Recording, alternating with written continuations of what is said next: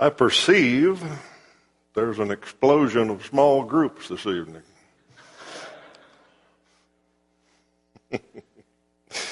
this is not the Super Bowl, for your information. I can tell that uh, some of you are confused, thought this might be the Super Bowl. Because at the Super Bowl, the seats down front are more expensive. So you guys sat in the cheap seats, but that's all right. We're glad you're here, like Charles said. Uh, I think it was four years ago when Super Bowl 50 was on, and my grandkids were talking about that and 50 Super Bowls and all that. I amazed them. I told them that I had watched every Super Bowl. And that amazed them. that Anybody was that old, but that wasn't the amazing part. I followed up with the fact that I've watched every Super Bowl, but I have never seen a first half. And some of you understand that.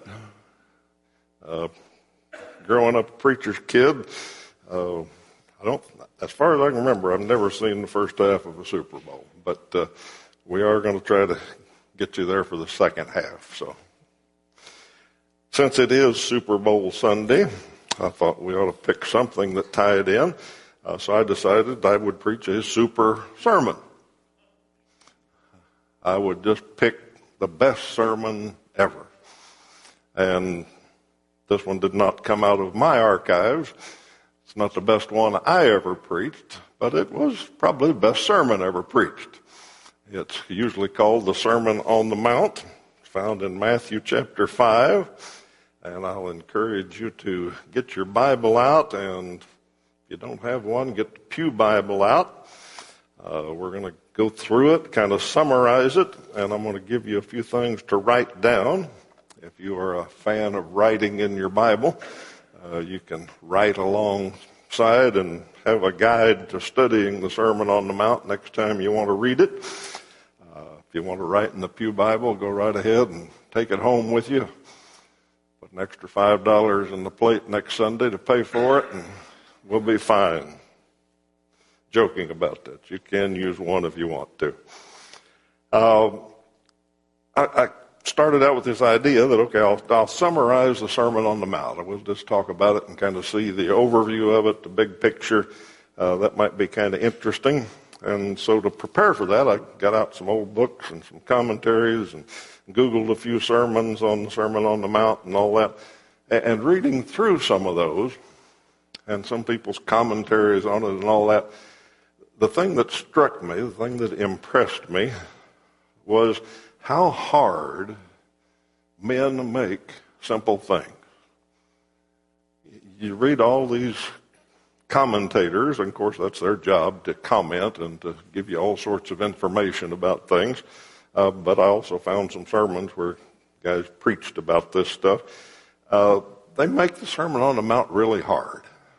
They, one thing they talked about, well, is it one sermon or two? Because Matthew has it one way and Luke has most of it, but a few other things in there. Uh, the account in Matthew chapter 5 starts out that Jesus went up on the mountain and spoke. Uh, the account in Luke, uh, Luke chapter 6, it says that Jesus came down to a level place. Uh, so some people call it the Sermon on the Mountain, the Sermon on the Plain, uh, but they're so strikingly similar that most people think it's one sermon, but some people argue about maybe it was two, or maybe Matthew just summarized a whole lot of teachings that Jesus taught over his life, and on and on. They make it hard. Uh, found some guys that talked about how, how you view the sermon and went through. One guy had like nine different views of the Sermon on the Mount. Uh, the Jewish view, what was it? What do they think of it? Uh, the pacifist's view, the pacifists take the one little part about turning the other cheek and make that their whole doctrine. Uh, these days, a common view or a popular view of the Sermon on the Mount is well, this is the important part. Uh, out of all the New Testament, this is it. Uh, this is what Jesus taught. This is what he really wanted us to pay attention to. And it's a moral guide. It's a, a guide to how society ought to work. It's a guide to social progress. And if we just live like the Sermon on the Mount and ignore that all the other stuff in the epistles, uh, then we'd get it right. Well, they may not like some of the things in the epistles because it disagrees with some of their ideas, but you got to read all of it. It's all God inspired Word of God. So, uh, but people do worry about those kind of things sometimes, but they make it hard. I think the Sermon on the Mount's simpler than that. Uh, back in the business world, when I used to have to write memos more often than I do now, uh, I had a pretty simple format. I started out to so and so from Steve Tandy, RE colon, this is about. And then I wrote a very short memo if I could. Okay? Well, Sermon on the Mount's like that. It's to the disciples. It says so. It's to the followers of Jesus. Um, and that's one view of the Sermon on the Mount is this is moral guidelines for everybody in the world, and although it's good for everybody in the world, uh, it's to his disciples. It's to his followers. It's from Jesus, it says in the first couple of verses. Seeing the crowds, he went up on the mountain, and when he sat down, his disciples came to him, and he opened his mouth and taught them. Okay? So it's to the disciples, it's from Jesus, and it's about living in the kingdom. Uh, it's about what the kingdom's like. How do you followers of me live in my kingdom? And it pretty well breaks down into some pretty simple divisions that once you think about it that way and go back and read it that way, it makes kingdom life a lot simpler than we make it sometimes. So that's what I want to do tonight is just go through it and give you some sections and tell you what the overview of it. A lot of times the little heading there will tell you. Uh, sometimes that's a little misleading, but let's see if we can do that tonight and get the general view of this super sermon. All right, so verses 1 and 2 tell us who it's to and who it's from. Then verses 3 through 12 is a section, and we call it the Beatitudes. That's what it says in your Bible, probably, that little heading. The heading's called the pericope, by the way, if you want to get real technical. Uh, the pericope says the Beatitudes. Uh, I would call this section happiness. In the kingdom, here's who's happy. This is happiness. And if you don't try to analyze everyone, if you just kind of look at it generally like that. What Jesus says is that humble people, meek people, pure in heart people, merciful, peacemakers, they're the happy ones. They're the ones that are blessed. And toward the end, he says, now you, are going to be persecuted, and there's going to be people revile you, but you're still blessed. You're still happy. Okay? So, and that I don't know how many sermons we could get out of that, but just in the big view, that's what he's saying. That's how he starts his sermon about the kingdom. He says, In the kingdom, here's who's happy the pure in heart, the humble, the meek, the merciful, the peacemakers, and that's the happy ones. All right, verses 13 through 16 in your Bible is probably headed Salt and Light, and that's a pretty good title for it. Uh, he gives the purpose of his followers being in the kingdom. Here's how you're happy in the first few verses. Now, what are you here for? What are you in the kingdom for? Well, you're in the kingdom to make a difference. You're salt, you're light, you're different than the rest of the world. The world will see from you. Uh, they will be flavored by you. The world will be different because of my followers. Verses 17 through 20, he talks about he's come to fulfill the law. Okay? Now, the people he were, was talking to were raised on the law. They thought that was what they were supposed to follow. And he said, Well, that's, that's coming to an end. I'm here to fulfill that. Now, the, he, he was explaining that the kingdom's different than the old covenant. Uh, I mentioned earlier that the Jewish view of the Sermon on the Mount. Uh, if you ask a, a, Orthodox Jew to explain what the Sermon on the Mount's about, uh, I think their position, from what I've read, is that Jesus was just reinforcing the law. He didn't want to take it out of the way, he was just reinforcing it. And all this other stuff about Christianity being different and the law being taken away and all that, that was Paul that caused all that trouble. But Jesus was just reinforcing the law. He was a prophet. He wasn't the Messiah, but he was a prophet, and he's saying the law is still here. It's not going to pass away. Well, we can study a lot longer on that and have a sermon about that sometime, but he says, no, I'm here to fulfill it. Everything in it coming true in me. And We read the rest of the Gospels, and he says, I'm the way now.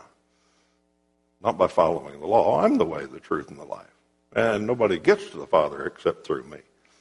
So he tells them he's going to fulfill the law. Okay, verses 21 through 48, it's a long, longer passage. Uh, what I call that, and you've got a bunch of different headings about anger and lust and divorce and all that, that whole section, I think, 21 through 48, if you're marking your Bible, I would call that real morality. He's explaining to them, since he's come to fulfill the law, and they're in the kingdom now, and they're supposed to be salt and light, that here's what real morality is about. And if you want to summarize that whole section, I guess, uh, he's saying the heart of the problem, the heart of the problem is the problem of the heart. You've had all these old laws, and you've focused on them, and you think, okay, if I don't murder somebody, if I don't commit adultery, the act of adultery, uh, if I do this and do that, uh, then I'm okay with God. And Jesus said, no, real morality is, deeper than that. It's a heart thing. And so he goes through a number of key examples, uh, like anger. It starts out and he says, You've heard uh, not murder. Well, he says the problem's not just not killing somebody, the problem's being so angry that you want to kill somebody. So anger's the real problem. And he does that on lust and uh, the other things he talks about there about retaliation, taking revenge, uh, honesty. He talks about oaths. Says, no, just be honest. If you're a follower of mine, if you're in the kingdom, if you want to be salt and light, just be honest. And they had a system of oaths that they had made up that if you swear by this, it counts. If you swear by this, it doesn't count. Uh, so you could swear by the temple and you could swear by the altar and you could swear by Jerusalem and all that. And some of them were more serious than others. And Jesus said, don't try to do all that. Just be honest. You say yes, you mean yes. If you say no, you mean no. That's how a follower of mine practices real morality. He talks about taking revenge. He talks about loving uh, even your enemies. So he talks about this heart change that his followers ought to have. All right, chapter 6. The first eight verses, uh, no, 18 verses. Uh, what I call that section is practical religion. Okay, practical religion. He's talked about being salt and light talking about what really makes, makes us happy. He's talking about what real morality is. And now he gets around to this religion thing. And the two examples he uses, about, well, three actually, he talks about giving and praying and fasting. Okay? Now, if you lived in his day, religion was shown, was an outward thing. You showed it by giving and making sure everybody knew what you were giving. You prayed where everybody could hear you and made a long, lengthy prayer at certain times of prayer. And you fasted. When you fasted, you made sure everybody knew you were fasting. You moped around and looked like you were about to die, and if somebody asked you what was wrong, said, Oh, I've been fasting for the Lord. Okay? And he said, Okay, that's religion the way you've been seeing it. That's not the way my followers do it. When they give, they don't let other people know. They don't even let their right hand know what their left hand's doing. Okay? They, they give for the, the joy of giving, not to be seen. Praying, he said, he gets real specific there about not praying just to be seen. And he gives an example. He said, religious people today, that's what they do. They, verse uh, 5 there, I think it is, uh, they love to stand and pray in the synagogues and at the street corners that they may be seen by others.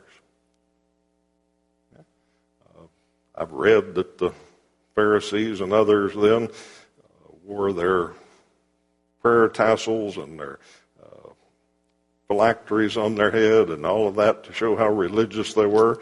And there were so many times of prayer a day, and they kind of watched the sundial for when it was time for that and they wanted to be close to a busy intersection.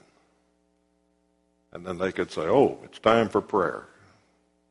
Leave me alone, I got to pray. And then they'd pray this long, lengthy prayer. So everybody would watch them and say, whoa, that guy's religious. Okay. Uh, then Jesus throws in a few funny little lines every once in a while. He says, if that's what they want, they've got their reward. If they're doing it to be seen of men, then they've got their reward. That's the only reward they're going to get. So you, when you pray, uh, close the door. Pray to your Father in secret. Don't make a big deal out of it. Don't do it to be seen. Same thing with fasting. When you're fasting, uh, wash your face, go out and act like things are normal. Don't do it for show. So I call that section, those, those few verses 1 through 18, practical religion. Here's how you really do religion it's a personal thing, it's not a for show thing. Okay, verses 19 through 34, I called it practical life because he talks about two really important things in life. One is about treasures, and the other one is about anxiety. And your little headings say that. Lay up treasures in heaven and don't be anxious. In life, there's a couple of things that get people in trouble. Well, there's a lot of things that get people in trouble. But material things really get people in trouble. Jesus talked about that almost more than he talked about anything else. It's always struck me that the people he was talking to about beware of material things were people that didn't have any material things compared to us. Uh, they lived in a mud house, maybe, or a tent. They had one pot to cook dinner in. They might have had a table, they might not.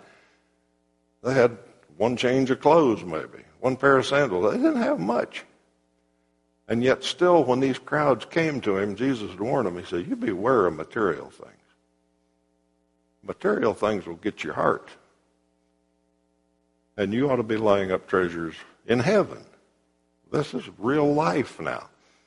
Don't get hung up on material things. And then he says, Don't worry. Don't be anxious about life. And we know the difference. We talked about that some this morning about psychiatrists and stuff. Uh, anxiety wrecks a lot of people. They worry about every little thing and whether this is going to work or not. And he says, if you're in the kingdom, God's going to take care of you. If you're a follower of mine, God knows what you need. You know, ask Him for it when you pray, but don't worry about every little material thing, and certainly don't worry about every little thing in your life. Uh, that's how you live life. Okay, chapter 7, last part of the Sermon on the Mount. Uh, I called verses 1 through 12. I, I call that human relations. I don't mean the HR department, I mean human relations. How you get along with people. So he tells his followers in this little section number one, don't be so judgmental. It's not your job to police everybody else. You've got your own problems. He tells the story about the famous speck in your eye, brother's eye, and the plank in yours, and all of that. Uh, you just take care of yourself, and don't be judgmental of everyone. See, that's what they were used to in the religion of the day. And if we could put ourselves in that scene, this makes a whole lot more sense. Because he's telling his followers how this is different. Okay? The, the religious people of his day, to the people he was talking to on that mount, the religious people, that was what they did, was go around and judge everybody. They made their list of rules and regulations, and they said, if you don't do this, you're in trouble. If you do this, you're okay. If you don't do this, you're in trouble. They had rule after rule after rule. When we've talked about uh, the Old Testament, we've talked about that uh, some about how the, the rabbis just kept putting bigger fences around things. They didn't want somebody to break a law, so they said, well, we'll draw the fence out a little bigger, then they won't get close to breaking the law. Well, if they get close to that fence, they're in danger, so let's build a little bigger fence. And let's just make it harder and harder to break a law. Well, what they did was make it harder and harder. What, what did Jesus say about it? They've laid on you burdens. I think Paul said this actually. They've laid on you burdens that you can't bear. They've made the yoke so heavy that you can't bear it. So they specialized in judging, and Jesus said, eh, Don't be judgmental. I know that verse 1 there in chapter 7 is the, the favorite verse of the world these days. Judge not. That's where they stop. Judge not. Oh, which means, in today's language, you can't tell anybody they're wrong about anything. It's not what Jesus is talking about. He's talking about not being judgmental and watching everybody else and looking for every little speck in their eye. That's how you get along with people. Don't be judgmental. And secondly, he says God will take care of you. He asks for things. He'll give them to you. And then he finishes with the golden rule there at the end of verse uh, 12 and on. He said, treat people like you'd like to be treated. Pretty simple, isn't it? Okay. Uh, this is how you get along with people. Don't be so judgmental. Ask God for what you need. Treat people like you want to be treated. Okay. Verse 13 through 27, he's wrapping up his sermon, and he starts to get a little more serious here, maybe. I don't know if you can get more serious than explaining how to live life as a Christian. But he begins to talk about the biggie. He begins to talk about salvation. And he's telling them how it works in the kingdom. And so some of this is a little bit scary to some folks. In fact, some people don't like this part of it. Because he says in verse 13, he says that there's two gates. And once you get through the gates, he said there's two ways. And that's all he says there are. There's two gates, and one leads to heaven, and one doesn't. And one is really broad, it's easy to get in. Now, there's not much qualifications. There's, it's not like going through TSA. You can carry anything through you want. Nobody's going to check you. You just walk through. believe in pretty much anything you want. And once you walk through, the way is broad. There's lots of lanes. You, you can drive in any lane you want. And what's the world say today? Exactly that. Yeah, okay, you're in that lane. Well, you can get to heaven that way. I'm in this lane. I can get to heaven that way. Jesus says, no, there's two gates. There's two ways. And later he goes on to specify that I am the gate. I'm the door. You got to go through me to get on the right path. Okay? A lot of people today don't buy that story.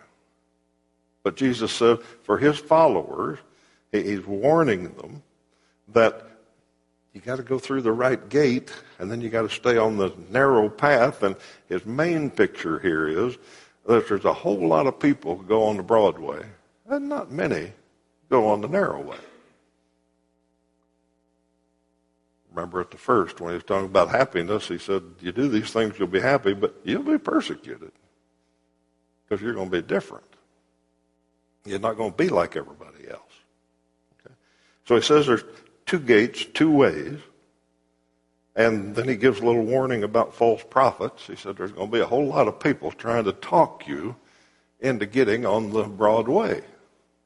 Beware of them. You know, my words are truth. You do what I say. Okay?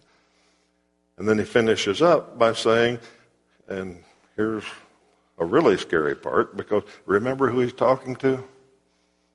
He's not talking to the world, he's talking to disciples. He's talking to people who call themselves believers. And he says, I want to warn you that not everyone who says to me, Lord, Lord, is going to enter in. The world doesn't go with that story these days either. Uh, pretty much the idea of the world today is the Christian world, especially if you're a in the Christian ministry of some sort, if you're a, doing something good and you say you believe in Jesus, then say okay. This is a scary warning. He says, Not everybody that calls me Lord, Lord is going to enter in. And then he goes on and makes it even more specific. He says, on Judgment Day, they're going to argue. I don't know if you ever thought about that, how the arguments are going to work, but he says they're going to argue. I'm going to tell them, I don't know you. And they're going to say, Hold it, we did all these things in your name. We, we served you. We did these wonderful things. He's going to say, I never knew you. You didn't enter the right gate. You, uh, you didn't walk on the right path. And then he wraps the whole thing up by saying, you, you followers of mine, you got to build your house on a rock. You build it on the truth. You build it on me. And he tells the, the parable about somebody that built it on the right thing, on the rock, and their house withstood everything, and the one that built it on the sand didn't. Didn't think of that, Charles. We should have sung that song tonight. But he says, You build your house on the rock. Now, that wraps up his sermon, and I hope in that very quick trip through the Sermon on the Mount, you can see uh, not just what he's talking about, but how simple this really is. Now, there's a couple more verses, and it says, When he finished, the crowds were astonished. They were astonished at his teaching because he was teaching them as one who had authority and not as their scribes. And that makes us realize how different this is how different this teaching was from what they had all heard. What had they heard all their life?